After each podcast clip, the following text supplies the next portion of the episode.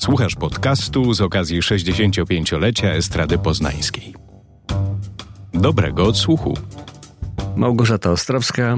Dzień dobry. Dzień dobry. Polska wokalistka rockowa, tak podaje Wikipedia.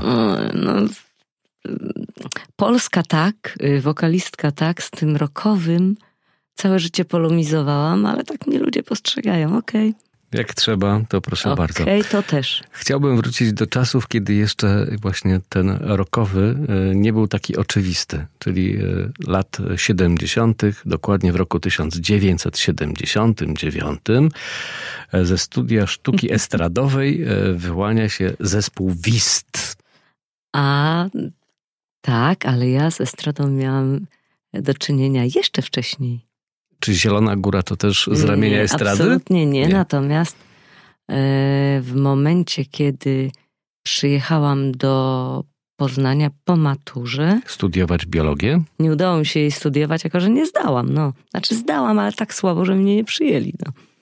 E, natomiast e, miałam wielkie postanowienie próbować następnego roku. I w związku z tym a nie wiem, czy to nie był 79, tak w międzyczasie w głowie obliczam, mogło tak być. Lub nawet rok wcześniej. Bo skoro no w 79 powstał zespół WIST, no to... No to musiało być to znacznie wcześniej, dlatego że studio sztuki estradowej, o którym to chciałam opowiadać, mhm. trwało dwa lata. Tak. Czyli no powiedzmy, że niepełne dwa lata, no to przynajmniej 78 albo 77. Jak wyglądały te zajęcia z tym studiu sztuki estradowej? O, były to bardzo fajne zajęcia, ponieważ to oczywiście nie było tablicy, nie było ławek.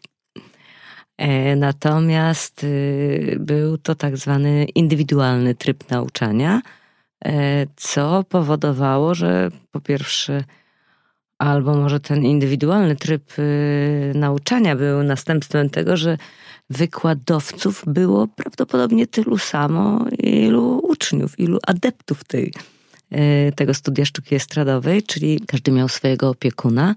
E, mieliśmy zajęcia z bardzo ważnych rzeczy, czyli takich rzeczy czysto muzycznych, jak tam e, nauka gry na fortepianie, emisja głosu, nauka o teatrze. Ja już nie pamiętam, jakie to były zajęcia, różne takie ważne rzeczy, Natomiast były także organizowane tak zwane praktyki, jakby, czyli w tym okresie bardziej wakacyjnym, albo w tym okresie, w którym byliśmy potrzebni jako zespół, między innymi zespół WIST. Pojawili się tam w składzie tego zespołu obok pani Wanda Kwietniewska Grzegorz Stróżniak, Andrzej Sobolewski i to był taki ten człon, który przeszedł do historii, ale też warto powiedzieć, że na samym początku była też Mira Roszkiewicz i Bożena Krata.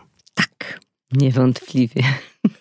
Ale na te zasadnicze... I jeszcze Piotr Szulc.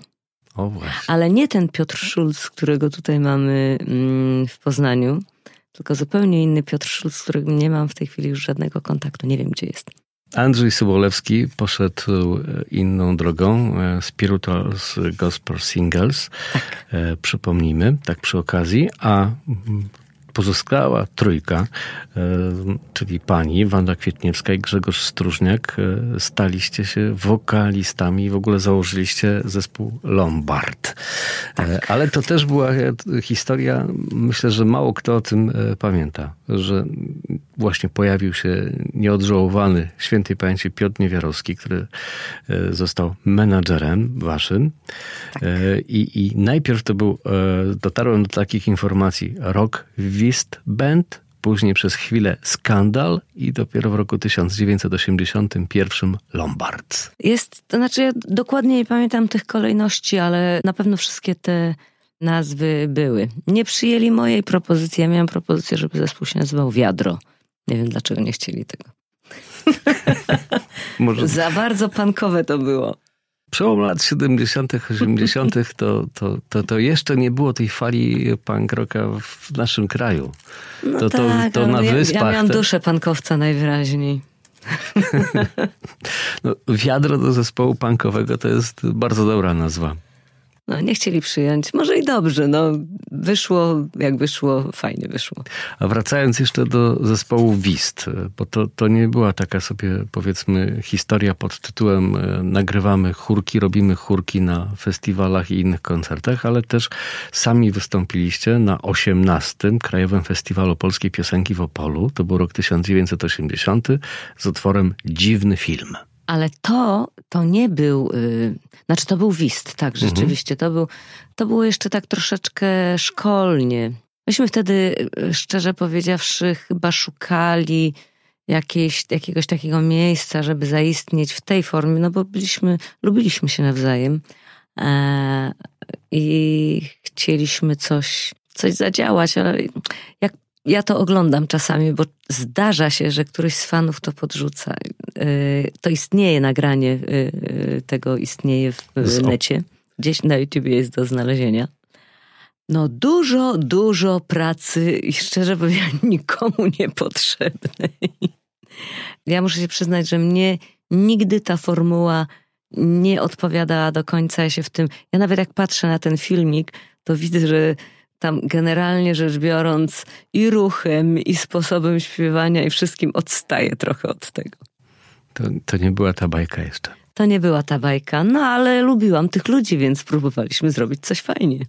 Wspólnie. Jeszcze później warto przypomnieć taką piosenkę, do której słowa napisał e, też nieodżałowany Andrzej Sobczak. E, Poszedł, w, Poszedł świat. w świat. To było pierwsze miejsce w plebiscycie Studia Gamma, które wszyscy tak. wtedy oglądali.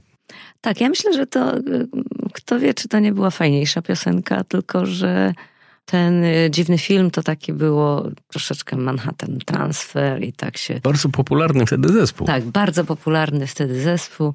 A tam była jeszcze anegdota związana z tym występem w Opolu, bo oczywiście po raz pierwszy została zatrudniona stylistka. Pani, która miała nam uszyć ciuchy na ten mhm. występ. No i przyjechała do Poznania pani z Warszawy, z jakiegoś teatru, nie pamiętam z którego.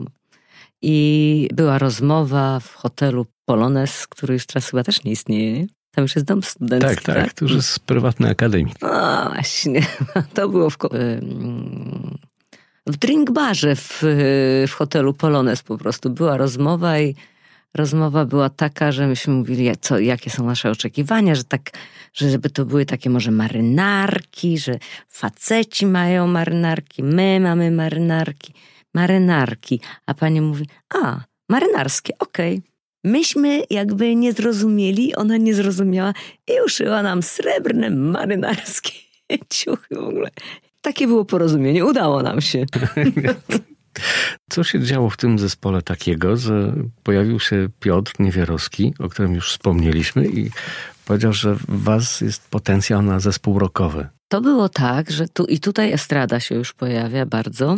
Mianowicie Studio Sztuki Estradowej oczywiście istniało przy Estradzie i było tworem Estrady Poznańskiej, szkółką Estrady Poznańskiej i w pewnym momencie powstał Wydział Piosenkarski przy Średniej Szkole Muzycznej w Poznaniu i nam studia sztuki estradowej rozwiązano. E, normalnie po dwóch latach ta szkoła, studia miało się kończyć egzaminem ministerialnym. Szkoła nie robiła egzaminów, tylko robiło to ministerstwo, takie, czyli klasyczne egzaminy zawodowe, które wyglądały strasznie, ale to może następna opowieść. I rozwiązano nam studia sztuki estradowej z powodu, że został e, otwarty wydział wokalny. Część ludzi dwie osoby bodajże przeszły do tej szkoły muzycznej tam. Natomiast nas mm, Wanda chyba skończyła już, Andrzej skończył, e, Sobolewski, Grzegorz i ja nie skończyliśmy studia. W połowie jakby drugiego roku nam rozwiązano. I zostaliśmy tak, że tak powiem, na lodzie. Nie wiedzieliśmy, co z tym zrobić. Chcieliśmy zrobić zespół, jakiś zespół, chcieliśmy zostać razem, a Estrada Poznańska chciała ocenić to, co my mamy. No i w związku z tym wyznaczyła szanowną komisję, w której to składzie właśnie znalazł się Piotr Niewiarowski, Alek Maliszewski e, i Piotr Niewiarowski też się znalazł w tym składzie tej komisji. A Piotr Niewiarowski tuż przedtem przyszedł do estrady e, z myślą o stworzeniu właśnie jakiegoś zespołu, więc tu się po prostu interesy jakby e, zbiegły Piotr stwierdził, że, ma, że mamy potencjał i że może się zająć nami menadżeryjnie i tak to, tak to gdzieś od słowa do słowa i się zgadaliśmy. No. Piotr też śpiewał przecież wcześniej. Tak, ale wówczas to nawet o tym nie mówił, że śpiewał.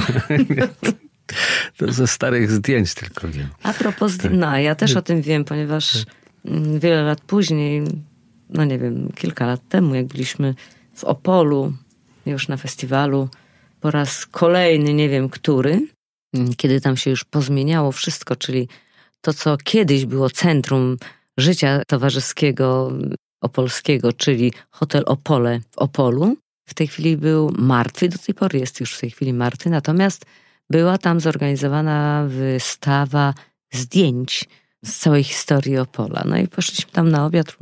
Piotr mówi, poczekaj chwilę, ja... Czekaliśmy na zamówienie. E, poczekaj chwilę, ja pójdę, przejdę, zobaczę jakie zdjęcie twoje jest. Przeszedł się po całej wystawie i mówi, słuchaj, twojego zdjęcia nie ma, ale jest moje. Jaka była rola estrady, tak e, ogólnie rzecz ujmując, jeśli chodzi o takich początkujących artystów? To na pewno była jedna z dróg, żeby coś zrobić w tym zawodzie. Natomiast y, jeśli chodzi o moje pojawienie się w estradzie, to też wszystko było dziełem przypadku trochę. Dlatego, że estrada nie prowadziła takiej działalności, że no teraz weźmiemy nabór, prze, przeprowadzimy nabór y, młodych ludzi i może wyłonimy spośród nich kogoś, kto będzie y, utalentowany. utalentowany. Nie, nie przeprowadzała takich castingów. Natomiast y, prowadziła studia sztuki estradowej. Dziełem przypadku jest to, że ja akurat w Poznaniu na tą biologię zdawałam. Dziełem przypadku absolutnego jest to, że e, Krzysztof Powalisz, czyli człowiek, który wówczas był dyrektorem tego studia sztuki estradowej i tym wszystkim się zajmował, e, raptem dwa lata wcześniej przyjechał do tego Poznania ze szkoły muzycznej w Szczecinku, której to szkole muzycznej w Szczecinku prowadził zespół Big Band młodzieżowy Koliber, w którym śpiewałam. Także my się znaliśmy doskonale i on jakby w ogóle spowodował to, że śpiewałam. E, przez wiele lat się mną w tej szkole muzycznej zajmował.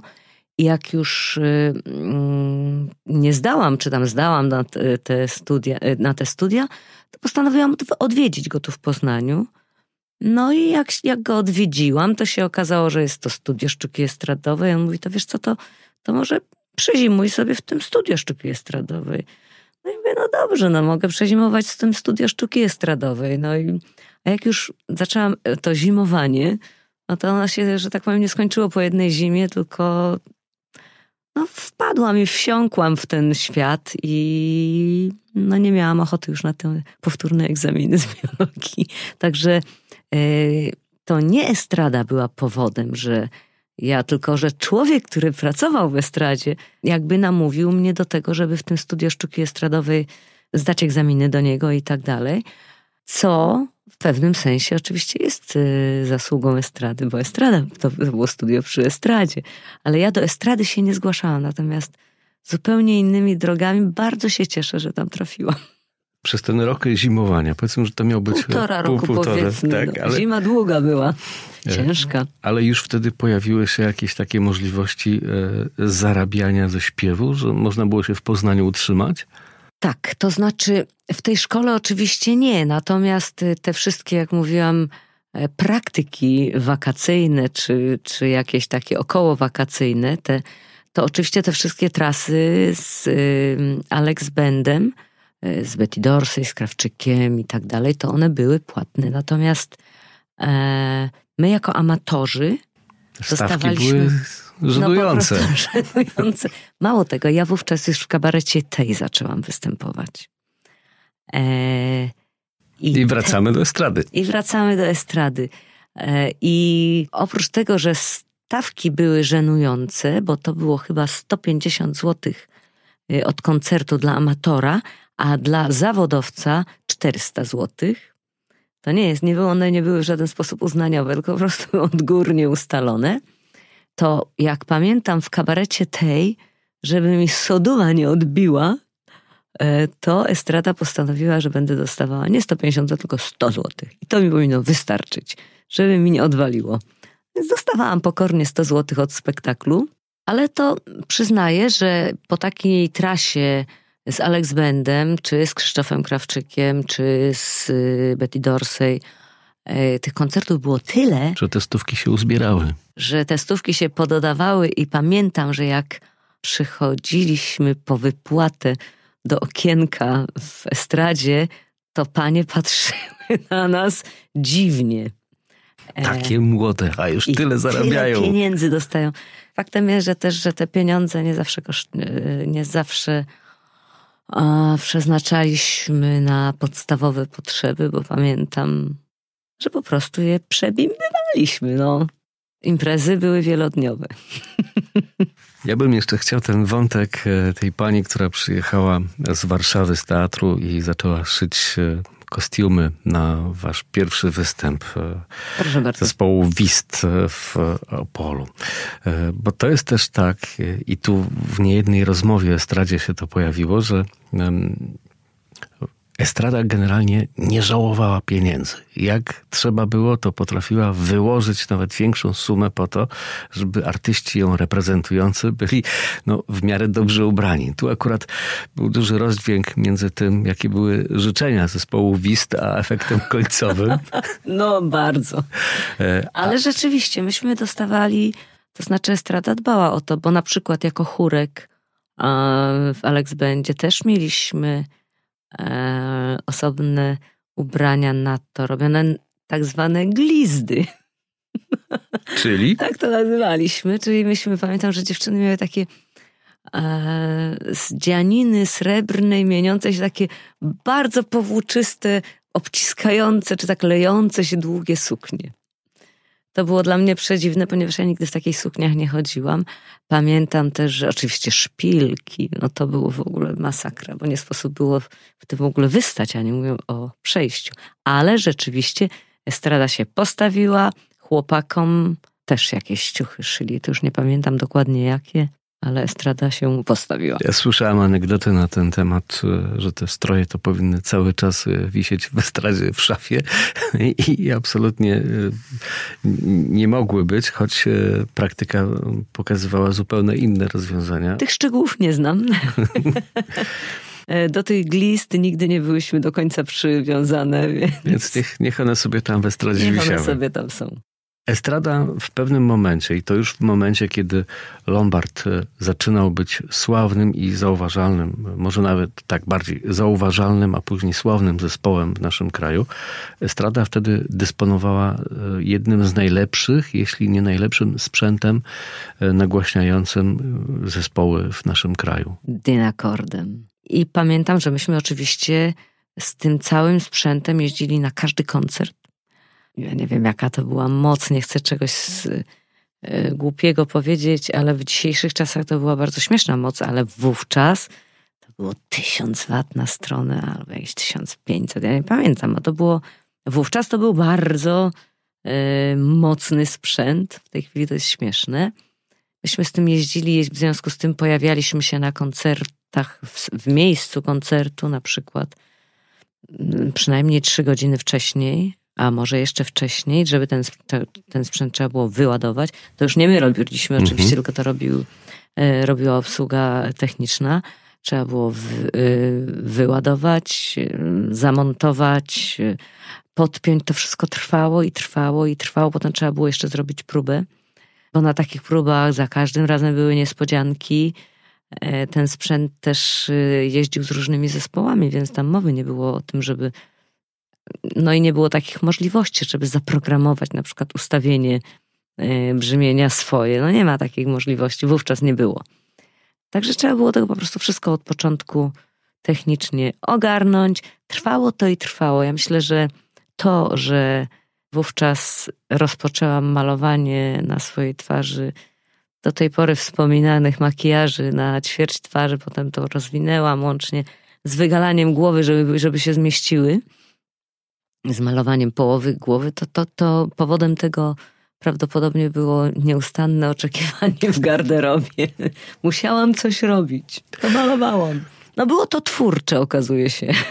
A co do strojów, to te, które były proponowane, okazały się, to już mówiliśmy o tym, na tyle nietrafione albo kiepskie, e, że wtedy też pani pomyślała, żeby wziąć sprawę w swoje ręce. Nie, to w ogóle nikt wtedy chyba nawet nie próbował, y, że po pierwsze nie było stylistów, to byli ludzie, jeżeli, jeżeli ktoś się zajmował szyciem czy projektowaniem strojów, no to byli to ludzie właśnie przy teatrach.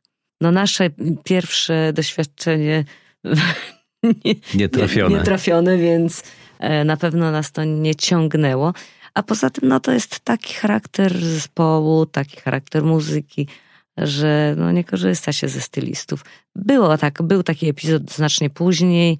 Mm, zaczęli się pojawiać styliści e, w Polsce. W zasadzie była pierwsza stylistka, Ola Laska Wołek. To już było znacznie później, która to całą Polskę, wszystkie zespoły ubrała w panterki jak sobie wspomnimy, sięgniemy myślą, y, pamięcią mhm. gdzieś dawno, to tak Urszula Panterki, Lady Punk Panterki, ja byłam w panterkę ubrana i tak dalej, i tak dalej. Chwała jej za to, że w ogóle się tym zajęła, bo to fajne było, rzeczywiście ogarniała. Mamy taki fajny plakat, pamiętam z tamtych czasów. E, no, no fajnie to wyglądało. Natomiast y, nie było stylistów, po prostu, banalnie nie było stylistów, nie było make-upistów, tylko ci, którzy pracowali w telewizji albo w teatrach. Zespół Lombard y, wyrósł niejako poprzez wist z estrady poznańskiej, ale czy o samym Lombardzie już można powiedzieć, że to był zespół estrady poznańskiej? Przez długi czas tak bo jednak ja już nie, no nie, potrafię tego podliczyć w tej chwili, ile lat to trwało, albo, ale bardzo wiele lat graliśmy jako zespół Estrady Poznańskiej, chociaż ja myślę, że nikt nas wtedy tak nie identyfikował, bo, bo to już były i te czasy, i ten rodzaj muzyki, że się wykonawcy do estrady nie przypisywało ale taka była prawda. Ja słyszałem takie opowieści od moich gości, którzy się pojawiali też w tym studiu, że jak na owe czasy to była taka swoista agencja koncertowa. Yy, estrada? estrada? Myślę, że tak, no ale mocno rozbudowana.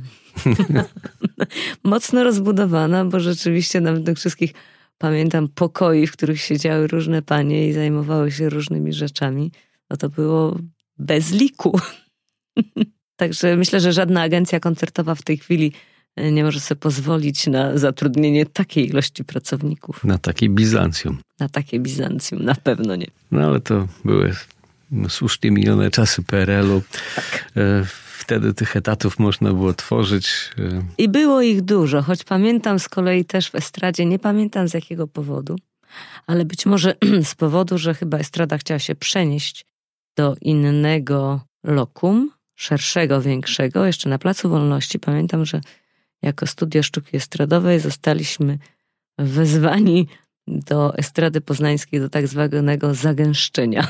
Czyli rzeczywiście to były takie czasy, kiedy e, na Placu Wolności pojawiło się na takim szerokim dość korytarzu nagle taki boksik e, szklany. To jest taka konstrukcja z listewek z jakimiś tam szybkami powstawianymi E, I tam były takie mm, prowizoryczne pokoje i myślę, że chodziło o to, żeby przenieść wszystko na masztalarską. Mhm. Choć nie wiem, albo część może dział techniczny nie, nie wiem, jakoś to było. Chodziło o to, żeby zagęścić. Przychodziła jakaś komisja i miało być bardzo dużo ludzi tam, no więc też byliśmy tam.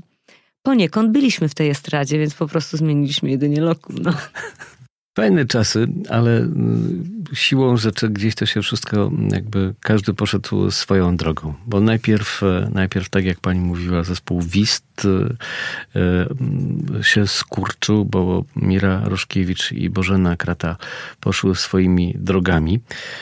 Później zaczął się Lombard i też Wanda Kwietniewska poszła swoją drogą, tworząc Wandę i Bandę i gdzieś też po dziesięciu na pewno latach wspólnej pracy w Lombardzie też pani postanowiła po dwunastu, po dwunastu iść, iść e, swoją drogą solową. E, no, naturalna kolej rzeczy. To jest naturalna kolej rzeczy. No, nie sposób jakby, gdybyśmy mieli być przywiązani do tego, co stworzyliśmy na początku, no to trwalibyśmy w zespole WIST być może i te marynarskie, i te hopsa, hopsa na scenie. No nie. Ale to może też wynikać z tego, że każdemu w sercu, w duszy tak naprawdę coś innego grało.